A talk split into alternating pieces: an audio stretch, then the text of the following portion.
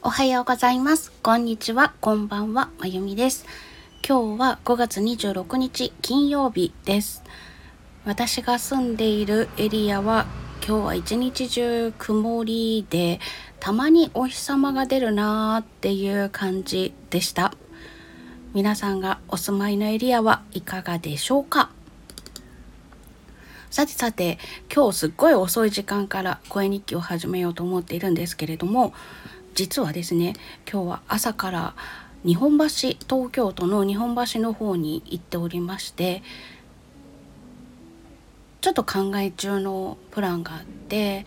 それで使うものについていろいろと教えていただいたりとかしてきました。でついでだから ということでずっとやってみたかった和紙すき体験というあの半紙とかの和紙を作るような体験をさせてもらってきました。いやー A4 の和紙を1枚作るためにすくう水重かった 和紙ってものすごい大きい大きさのものを作るからで職人さんがやっぱり他の日本の伝統文化的なものも同じなんですけれども、まあ、あと私がお勤めしてる方の会社の洋傘を作ってる会社なんですけれどもねそこの傘職人さんもなんですけれどもは高齢化が進んでおりましておじいちゃんたちよくやるなって思ったりとかしました。それなりにねなんかあの工夫するものが和紙の世界はあるらしいんですけれども。はい。で今私はちょっとパソコンで物をまとめながらお話をしておりますので少しこのマウスの音とかパソコンのキーボードを叩いてる音とかが入ってしまうかと思いますけれどもあしからずご了承くださいませ。ということで、えーと、話が急に戻りますが今日はその私の個人のお仕事の方の打ち合わせで外出しておりました。そしてえっ、ー、とこのあと声楽の生徒さんがいらっしゃるので夜レッスンが入ってその後ねその後ね 結局 YouTube さんからまだあの新しい基準を満たしてませんっていう画面が出まして iPhone で YouTube ライブというのが今日はまだできないみたいです。あの YouTube の中で YouTube ライブができないっていうのでいろいろと検索してたら1週間とか1ヶ月とかそれぐらいの間かかってできるようになったよっていう人とかがコメント欄見てたらいらっしゃいましたので多分そのその瞬間だけ基準を満たしてすぐにチャンネル登録解除みたいな感じの流れが起きないかとかそういうのとかあと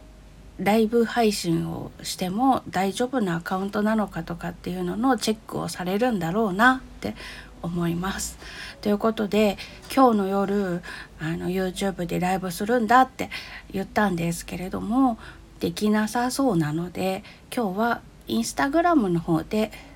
ライブしようと思います。インスタでね練習配信ライブは2回ぐらいやってるんですけど今回は、まあ、30分ぐらいの短い30分もかかんないかなあの3曲選んでてそれを弾いてちょっとその曲についてお話しさせてもらってっていうような感じのライブをやろうと思ってます。はい、カメラどこにセットしようって 今ちょっとねあのお教室をレンタルスタジオとして借りるということでやらせてもらうんですけどどういう機材で行ったらいいかなっていうのが分からずでちょっと今頭が混乱してます。初めてのことなのでねうまくあの画角に収まらなかったりとかしたらごめんなさいって感じなんですけれどもあのピアノ弾いて動いてる 状態の映像がついてるライブになるかと思います。ただあの教室の方がまだあのマスクしてねっていうことなのでスタジオで利用してる時もマスクをつけているのであの顔は出しますけれども目から下は隠れてるっていう感じで映るかと思います。はい。ということでああドキドキしてきた。今夜はインスタグラムの方で演奏するライブをしようと思っております。はい。そんな感じ？以上が本日でございました。あれ昨日の話ってしたっけ？昨日は会社のお仕事をしましてそれからあと何してた？あああの YouTube がね初級中級上級ってあの使用できる範囲が決まっててで中級というのが電話の認証とかをしてアカウントの確認がされてるかっていうチェックが入るところなんですけどそこの中でそのアカウントの確認がされてるとできることっていうのが15分を超える動画を公開することができるとかあとライブ配信ができるようになるっていうのがあるんですね。で私そこが有効になっててで中級も有効になってたから上級の方も有効になってて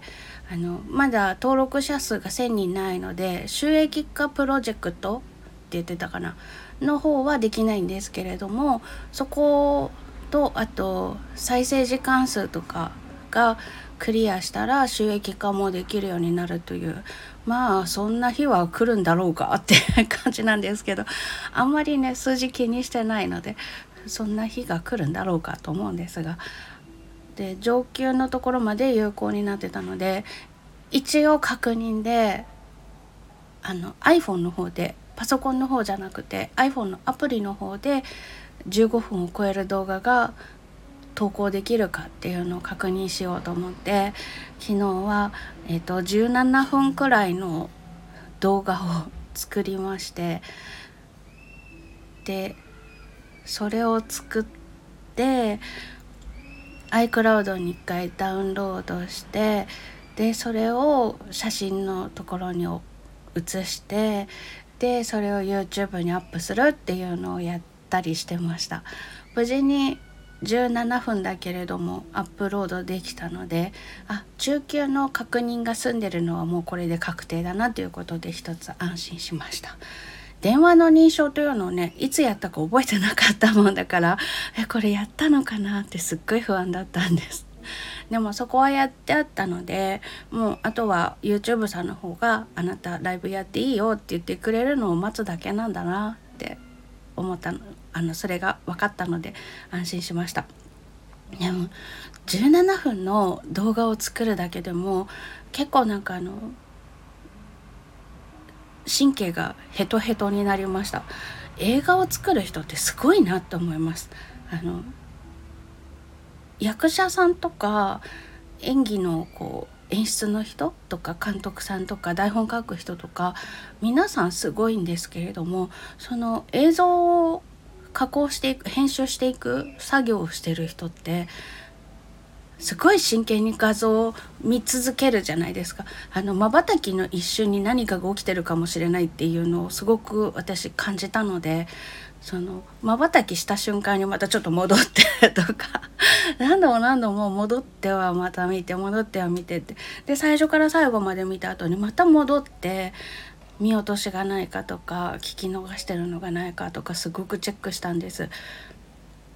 言っててまあ素人がやるようなレベルのことなんですけどね。えそれですっごいヘトヘトになってはあ映画作れる人すごいって思いました。3時間近い長い映画とかもあるじゃないですか。ショートムービーもありますけれどもねすっごい長いのとかもあるから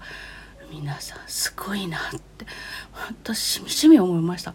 まあ一人でやってるわけじゃないんでしょうけどね。そこで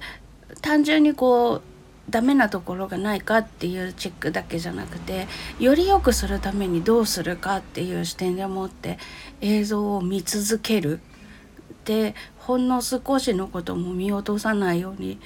緊張してみるっていうそれができる。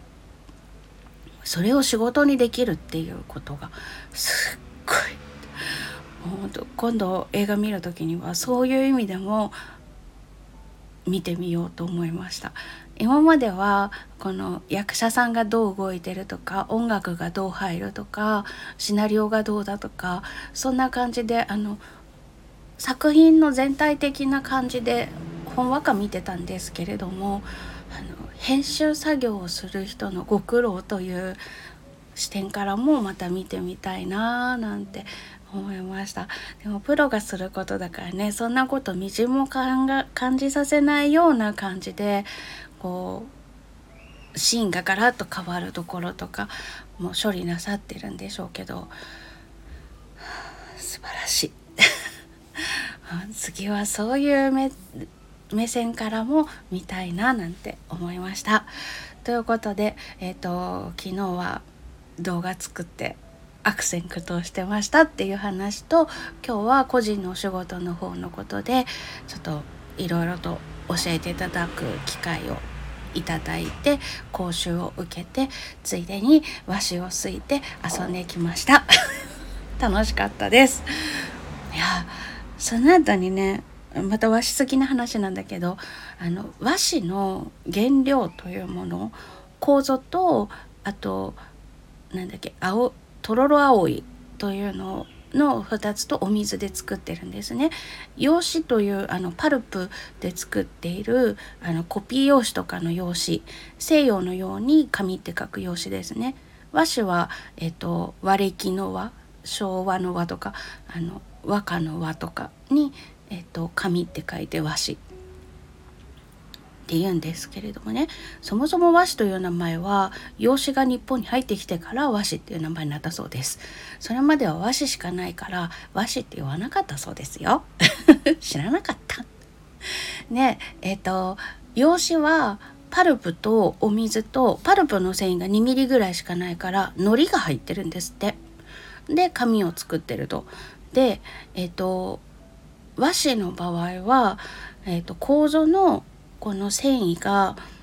5ミリとか10ミリとかあるんですって。でそれを生かして作るので海苔ではなくてちょっとこうネバネバした感じのとろろ青い青青いとろろ？とろろ青い。というのがオクラの仲間だそうでしてね。あのオクラのネバネバあるじゃないですか。あれを使って粘土を出してるらしくて。で海苔は使わないで作ってるそうなんです。あの繊維が絡まるように和紙すきの工程の中で作業をしていると。でその和紙すきをするためのお水の中に入っている構造の準備というのがねものすごく大変なんです。あの朝生地を私はよく扱っているので朝なんかもそうなんですけれどもえっと、芭蕉布とかね食物から取った食物の、えっと、繊維を取って糸にしている時なんかもそうなんですけれどもまず木の皮を剥ぎましてでその中にあるよくさお野菜とかも皮と実の間のところに栄養がいっぱいあるっていうじゃないですか。そこの栄養がいっぱい詰まってるところ的なイメージなのかなと思うんですけど、えっと、構造の皮一番外側の皮が黒っぽい皮でそれをごぼうをこう何て言うの？ごぼうの皮を剥く時に包丁のあの反対側背の部分でこそげ落とすような感じで皮を剥くんですけどそんな作業をしてそうするとこの構造の木が緑色の皮が出てくるんですって。でその緑色の皮の内側についてるきなり色の皮の部分だけを使うんだって。まずそこの「だけ」っていうのにするのが大変でそれを今度砕いてで水に溶けるようにしてもうその準備とあと和紙をすくという作業が単純そうに見えてすごく繊細でほんのちょっとのミスでこうよれちゃったりとかね。あとざるざるっていうかなんだろう。あ何？あれ。何あれ？って言われたって分かんないね。えっと太巻きとか巻く時にすだれみたいなの。で巻くんじゃないですか。そのすだれみたいなののもっと繊細な感じのあの密になってるのがあるんだけれどもそこから水の中からこうすくい取った和紙の繊維っていうのをこう乾燥の工程にかけるためのものに移す作業があるんですけどね。そこでちょっとトントントントンってやって揺らしてえっと、剥がれ落ちやすくするんだけれどもそこで作業がちょっとうまくいかないと剥がれちゃったりとかする。私は剥がれちゃいました。でもあの乾かして無事に使い物になるような剥がれ方だったんだけどもなんとか剥離って言ってたな。なかなかなかなか難しくてもう本当単純なことしてるように見えるんですよ。すく水の中のものをすくってバシャバシャしてでそれを中に移して乾かすだけっていう感じなので工程だけ言うとそんな感じなのでねすっごい単純なことしてるようなんだけどもお水重いは水だけじゃなくて構造だったりとろろ青いだったりっていうのが入ってるからお水は重いはすごい集中して変な角度にしないようにとか気をつけないとよれて使い物にならないわとかいろんなことがあって、原材料作るだけでもすごい大変なことなのに和紙の紙にするためにこの水の中からすく作業っていうのがまたすっごく繊細であこんなにして作ってくれてるんだと思ってまあそりゃ高いよねとか 思いました。なかなか養子みたいに安さ勝負なことはできない世界だねそんなことを今日は学んでまいりました。ということでこの後はえっ、とレッスンの準備をして声楽の生徒さんのレッスンが終わった後インスタグラムの方でピアノ弾いてライブしようと思っております。もしご都合よろしければえっ、と8時20時ぐらいからできるかな？生徒さんのレッスンが伸びなければ 私が延長しちゃわなければなんですけどついついね熱が入っちゃって延長しちゃうのでなのでそうならなければ8時ぐらいからはできるかと思うんですけれどもご都合合いましたら遊びに来ていただけたら嬉しいです。今までねインスタライブの方やってたと言っても手元だけだったので顔出してするの初めてだからちょっとドキドキそわそわしてます怖いよ そんな感じでえておりますのでよろしければ遊びに来てくださいということでございました遅い時間にはなりましたが声日記お付き合いいただきましてありがとうございますそれでは素敵な夜をお過ごしく、お過ごしください。噛んだ。最後いいとこで噛んだよ。素敵な夜をお過ごしください。それではまた。